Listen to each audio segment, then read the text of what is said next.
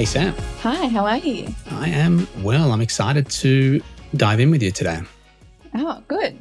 Can't wait. You were surprised that we got you onto this podcast, eh? I was actually. I was like, oh, don't know what I can bring, but sure, I'll come on there. Oh, come on. You can you can bring a lot of value. How how's the market in Tasmania? I don't know much about Tasmania, but I do know a lot of people are migrating there. So what's happening? Yeah, so I think a lot of people are buyers are getting their confidence back now. I think for a month or so, people were a little bit worried. Where now it's back. A lot of people are still wanting to move here. So predominantly, I'm dealing with you know retirees coming from inner Sydney, Sydney is by pretty much all my clients moving to the coast of Tasmania. So that's ideally what I'm dealing with at the moment. My investors have dropped off, but they're still there, but not as strong as what it was probably six to 12 months ago. So interesting, right? Because, I mean, we were having a chat offline before we started this episode. And what I'm noticing across Australia is a lot of people who are very focused on OwnerRock are now doing investment like primarily. And it seems like it's fully switched for you. Yeah, definitely. It's super interesting because I would say 90% of my clients for the first couple of years were investors. And because property management was my background, it was so easy for me to do.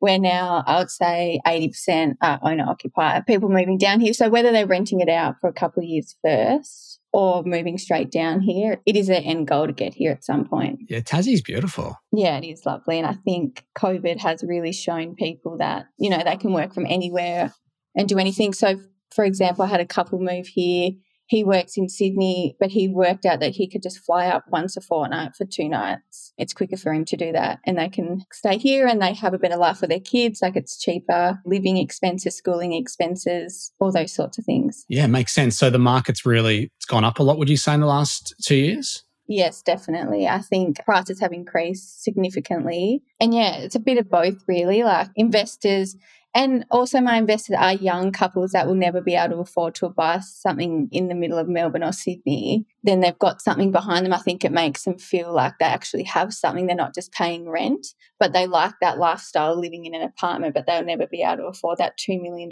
price bracket. Where here you could get a house on a 700 square meter block for 700,000. Pretty good. Yeah, the price. Yeah, I think people don't realize. Yeah, the pricing is pretty good. Yeah. I remember I spent, I think, 1.8 on a two bedroom apartment in Sydney at one stage. yeah, the prices have definitely gone up. I think people think they could buy. I have people call me all the time, like, we want to spend 200,000. Where three years ago, you probably could get a unit for that, where you, you won't get anything under 400 now in a nice suburb anyway. Yeah, that's interesting. So you must have pretty thick skin. So you're a property manager for what, eight years? Yeah, eight years property management. And I really liked it. I didn't know how I would go going into kind of a sales role where it's not you don't have your clients for a consistent point of time. It's very like a quick turnover. But um, no, I love it. Never look back, but I did enjoy property management. I think you either love it or you don't. We ran, we had a property management division at my former company, Conham, like a lot, we had a large rent roll. And I remember a lot of my meetings with our head of PM and it's just dealing with a lot of problems. You guys, I really admired the role of, of PMs and just people within those units because, you know, you, you are troubleshooting issues. You are making tenants happy, landlords happy. And like there's a lot going on, isn't there? Yeah, you're pretty much the middle person. And I think sometimes it's a very thankless job. I think people don't realize how much you put into it unless you make this unseen scene to those clients. They only come to you if there's a problem. They don't see how you've troubleshooted and haven't told them. I think, you know, they're paying you for a service, so you don't need to bother them unless it's there's a real big problem. So I guess sometimes, you know, they feel like they only heard from you if something was wrong. So in this industry, people just love me all the time. It's very uh, different. Yeah. What's the average management fee in Tasmania? About 10% plus GST. Wow, that's huge. I know it is. And I think if you calculated what they were paying per week, though, so you approximate like average rent, if you compare that to something in Sydney, they're probably paying the same amount for a service but the actual 10% seems like a lot compared to other states. I understand. Yeah, your rents are a lot lower. So it evens out. Yeah, definitely. That's interesting. Cool. So, what prompted you to dive into the BA space? Because obviously, as a property manager, sales skills, unless you're in BDM, like the sales skills aren't that important. Um, were you nervous moving into a sales focused role? I think I probably did it a very gentle way. So, I was approached by someone that had the business before me. He tinkered along with it, worked on it as like a little side hustle. And he wanted to get back into sales. So he was looking to get rid of it. So at the time, a friend and I did purchase the business together and we kind of did it on the side. So it wasn't too scary because I still had that full time job to fall back on. But I think having some form of real estate background and those connections really did help me a lot. And then after 12 months, I just realized that I think this is what I wanted to do full time and really have a good go at it. So I bought my partner out at the time and did it full time. So I've been doing it full time for a bit over 12 months now. But I think the way I did it allowed me to not be too scared because I still had something else there going on. That makes sense. But I mean, you would have bought your partner out at a good time. Yeah, a good time. Yes, I was very fortunate. So we bought it started COVID. So it took a little while to get going. But then, yeah, when I bought it, it just really took off. I think probably because I was putting more time into it as well. That, yeah, I was very fortunate to have a really good first 12 months. That's unreal. When did you join BAI? I forget. I think I joined at the end of last year. I feel like I'd been doing it a couple of months on my own and then I joined. Okay, so you haven't been that long. Cool, nice. So when you said earlier about the people who are moving from Sydney to Tassie, right? I, my question is, are they going there first on like a holiday and then going, hey, we love this place, let's live here? Or are they going there thinking, we may want to live here and then they visit and then they go, yes? Like, what's that journey look like typically? Yeah, so for most of them, they've come down for you know, one or some people might be just one visit and they've fallen in love with the place, or, you know, they've come down every year for the last 10 years. And so they've decided that they want to retire down here. And yeah, so that's predominantly how they work it. So I don't, I never have anyone that hasn't come here, like, or hasn't, doesn't know the area they want to buy in. They normally go home and then think about it, or they call me when they're here and then we work together from there. But yeah, it's mostly retirees or they're about to retire and they come here and they want like at least an acre near the water is really what I deal with. Yeah. That's beautiful. It seems what that's what they all want. Yeah. So a lot of the people that their their requirements are land primarily. Yeah. So they want at least an acre, probably no more than two. Yeah, nice. Okay. Which is a lot. And they some of them are coming from an apartment. it's like, oh my goodness. It's a big move, I think, like moving from, for example, like the city of Sydney to Tassie onto like, you know, an acre or two. Yeah. And I've always say to them, like, have you come in like the middle of June or July? Because it, it does get quite cold here and the days are really short. So, you know, when daylight savings, it gets dark here at five and it is, you know, you wake up to a thick frost. Like, it, I think that would be the most miserable time to be here. So, you'd probably want to test that out. So, a lot of them do come in winter. So, like, if we can deal with this, we can, you know, cope with the rest. Yeah. Yeah, nice. Are you doing property management for your investor clients? No, I just refer actually. I just decided to focus on this for quite some time. I feel like once you start dabbling in that again, it does take up a lot of time. I needed a break. I'm sure. Do you, do you think you'll get into it down the track or? Not, it's not in, not at this stage. No, I'm very fortunate that I worked in industry for so long that I can refer to people that I would happily have managed my properties and I know that they're being taken care of. And we've mm-hmm. got such a smooth transition from me to them that it's really nice for my clients. Just an extra like service that we've added in for them. Yeah, nice. What's the local market like in respect to appreciating the value of buyers agents? Do you feel like locals are starting to warm up to it, or is it mainly just you're dealing with interstate, etc.? Yeah, so it's still a lot of interstate. I probably do with one local client a month, which is better than I have had in the past. So it's really nice. Some agents are still like a bit funny about it, but the agents that I deal with a lot refer to me a lot now. So they can see the benefit of what I bring to them as well as the clients, which is really nice because they, if they have a client that keeps missing out, they'll be like, you need to speak to Sam and they'll call me and they're like, they just don't know what they're doing. You need to help them. So I'll just guide them with the process because our, you know, I guess every state has its own legislation and our state is very hard to, I think, understand unless you've done your research or in the market because we don't have auctions. You know, there's not a lot of negotiating that happens. So if there's more than one offer presented to the vendor, you know, the client has to sign something to say this is their best and final offer because the vendor may not come back to them. So there's no negotiating. So they kind of have to go in with their best offer.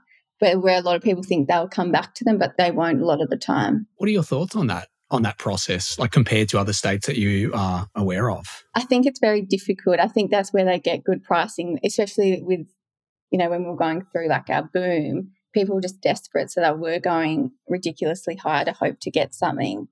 I feel like there could be a lot more transparency. Yeah. I mean, it's interesting. I've never bought there myself, but I'm just thinking like, do you think if there was more transparency with and the process was slightly different, they could get actually higher prices? Possibly, they could probably get more out of their clients or out of the buyers, definitely.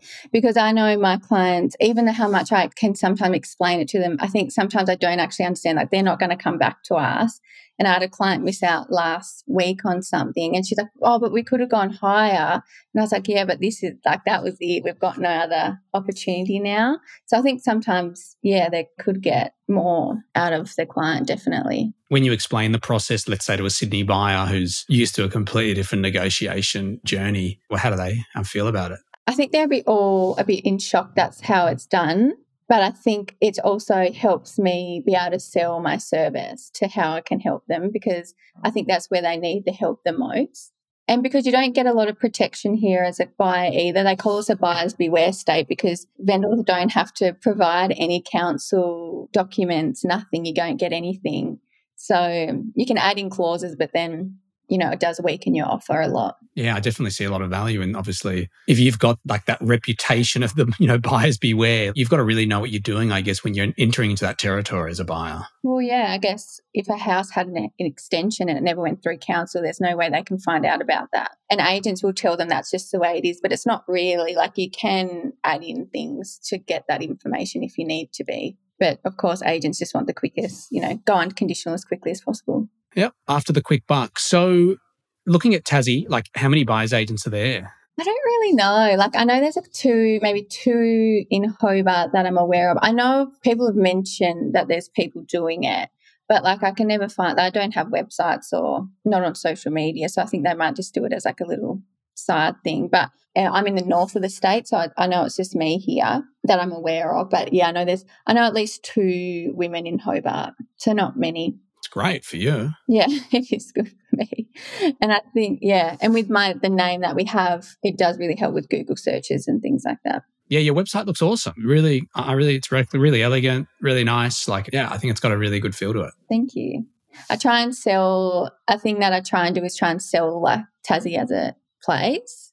So that's what I do on my social media. is Different places you can go and do and all that kind of thing yeah, it's smart. Expanding on what I just said, I, I guess your brand looks really nice. And I think visually it, yeah, it looks aesthetically, it's great. So well done. So going back to what you said earlier about real estate agents, right? I know what it's like when I started in Sydney and when I moved into Brisbane and some diff, you know, even Melbourne, where there was a lot of agent resistance. It's like they thought, like, firstly, they think they own all the buyers for some reason. And then secondly, they sometimes initially, they see us as a threat when we get going. And it takes them a while to warm up, and some don't warm up. Like, what's your experience been overall in Tassie? Some are okay. I think in Launceston, I'm very lucky that I had worked in the industry for quite some time. So I do know a few agents. So I think, but in other areas, like if I have to go somewhere else for a client, it is can be difficult.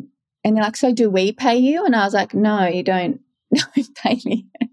they can be a bit standoffish and I think they try to make the outcome more difficult than it needs to be. I think sometimes I need to realize that I'm here. We both want the same outcome at the end of the day. So we just we just need to work together. But yes, there is a lot of resistance definitely. Yeah. And have you had any clients who have relocated to Tassie, bought their property through you, and then obviously not to do with you in terms of the purchase, but have you heard that they've regretted moving? No, not yet. I haven't heard anything. I think it'd be different if they were moving here and hadn't been here before. But no, no one that I'm aware of. Well, I haven't seen a purchase that I've done that's gone back on the market yet. no, the, re- the reason I was asking is because we bought an investment in Byron recently.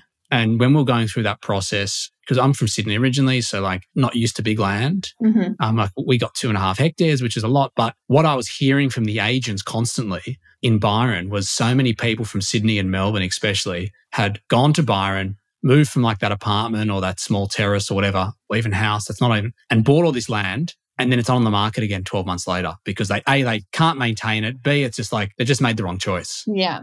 Yeah. I think sometimes I do see, like, I'm in a couple of Facebook groups of people like moving here. I do see that they buy in these areas and, they're, and they've never been here before and they're very isolated. And that concerns me for them because I think Tassie's pretty small anyway, but there are sections that is quite isolated. You're like three hour drive from the next town kind of thing. So I do worry that they're not going to like it. Yeah. yeah. I've been to Tassie once. It's, it's, it's aesthetically so beautiful. Yes, it is lovely. And I think it's just getting more and more popular, to be honest. Yeah. And so do you, do you see that trend continuing, like people moving from, you know, Sydney, Melbourne, or wherever post COVID over the next, you know, two, three, four, five years? I think so. Like, it's not even just, you know, I say like older people moving down to retire. You know, I've got people that are young, got young families that financially they're just like, we can get a house on a block. You know, our kids can go to a really good school and they don't have the price tag of what they would have in, in Melbourne or Sydney. So I think it's nice that younger people are coming down here and it's kind of changing the outlook. I think people used to look down on Tasmania really, but now I think it's really changed in probably the last four years. Yeah.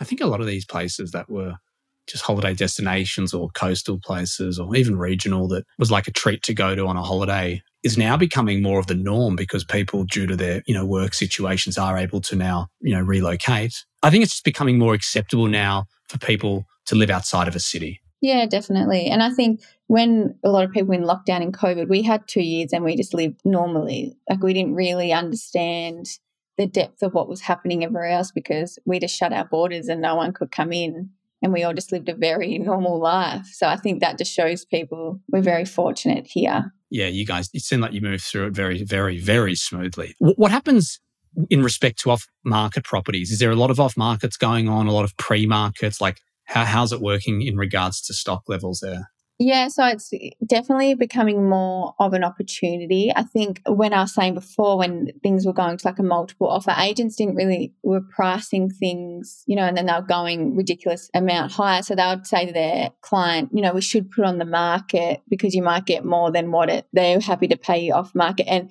mind you, agents couldn't get, were struggling to get listings. So they wanted to show their competitors that they were getting listings. So it was really hard to get things off market for like the last 12 months, where now, more often than not, probably 60% of my stuff's off market. We don't really have pre market, like they might have it on their books or something like that, but it's more either off market or it's on realestate.com. Are you guys noticing any post market stock, like with, with the market correction and rates going up? Are you noticing things are just not selling? They're really not selling if agents haven't priced them correctly because I think a lot of people have this mentality because it's been like it for two years that they have to go in 50k, 100k of the asking. They don't even think because how agents market here, it's, bet, it, it's the best offer over, say, 599. So people have this mentality that they have to offer that best offer over where the agents have priced it too high, it will just sit there because people are like, oh, I can't afford that. They don't even consider approaching them and offering them under the asking. So unless it's priced right, they are sitting around. Yeah. Makes sense. Okay, cool. Yeah. I mean, that, that seems like it's quite standard in other places that I see where if they're not, the vendor or an agent aren't meeting the market, then it's just yeah, not selling. Yeah, I think the biggest thing at the moment is vendor expectation, especially if they still think, you know, we're in this time where prices are really high, I think they've got higher expectations than what what it's probably going to sell for, which can be really hard if they haven't had the right education by their by the agent. Yeah, I think it's a hard pill to swallow. Like if you if you own a home that you know you could have let's say got one and a half last year, and and now you're looking at like one point one. I think some vendors are just finding it hard to acknowledge and accept that. Yeah, definitely, definitely. And you know, average days on market for us used to be no more than seven days, where now it's probably like three to six weeks. So then some of my buyers are like, well, there's obviously something wrong with it if it's sitting there. I was like, no, it's just because people have more time to think about it. They don't need to rush in. What's roughly the average time it takes you, like when you sign on a new client, until you guys exchange? Depending, investors can be a bit more quicker if I can find get them a good return. So we might have an offering within a couple of weeks. Usual settlement times are about 30 days. Owner OC might be a little bit longer, might be up to like three weeks before we find something for them. Yeah. Yeah, nice. Okay, cool. Well, I've really enjoyed this chat. It's great to see you taking the reins in Tassie, and it just seems like this the market just. I guess it's not only becoming more receptive to BAs, but it just seems like a new place where so many people from interstate are going to start obviously, you know, transitioning like they are now. And you're going to be capitalizing on that, I think, which is fantastic. Yeah, thank you very much. No, it's, very exciting times. I think I definitely got in at it at the right time. Absolutely. Yeah, it feels like you know when I started in Sydney in 09, like we weren't the first. There was there was a few people that were already established, but you know, you know, it's it's nice getting in there on the ground early and riding out that blue ocean. It's it's really special. Like it really sets you up for the future. So I'm sure you're just going to keep going from strength to strength. Wow, thank you. So where can people find you? My website is buyersagentstasmania.com.au and it's the same for Facebook and Instagram and LinkedIn, just Buyers Agents Tasmania.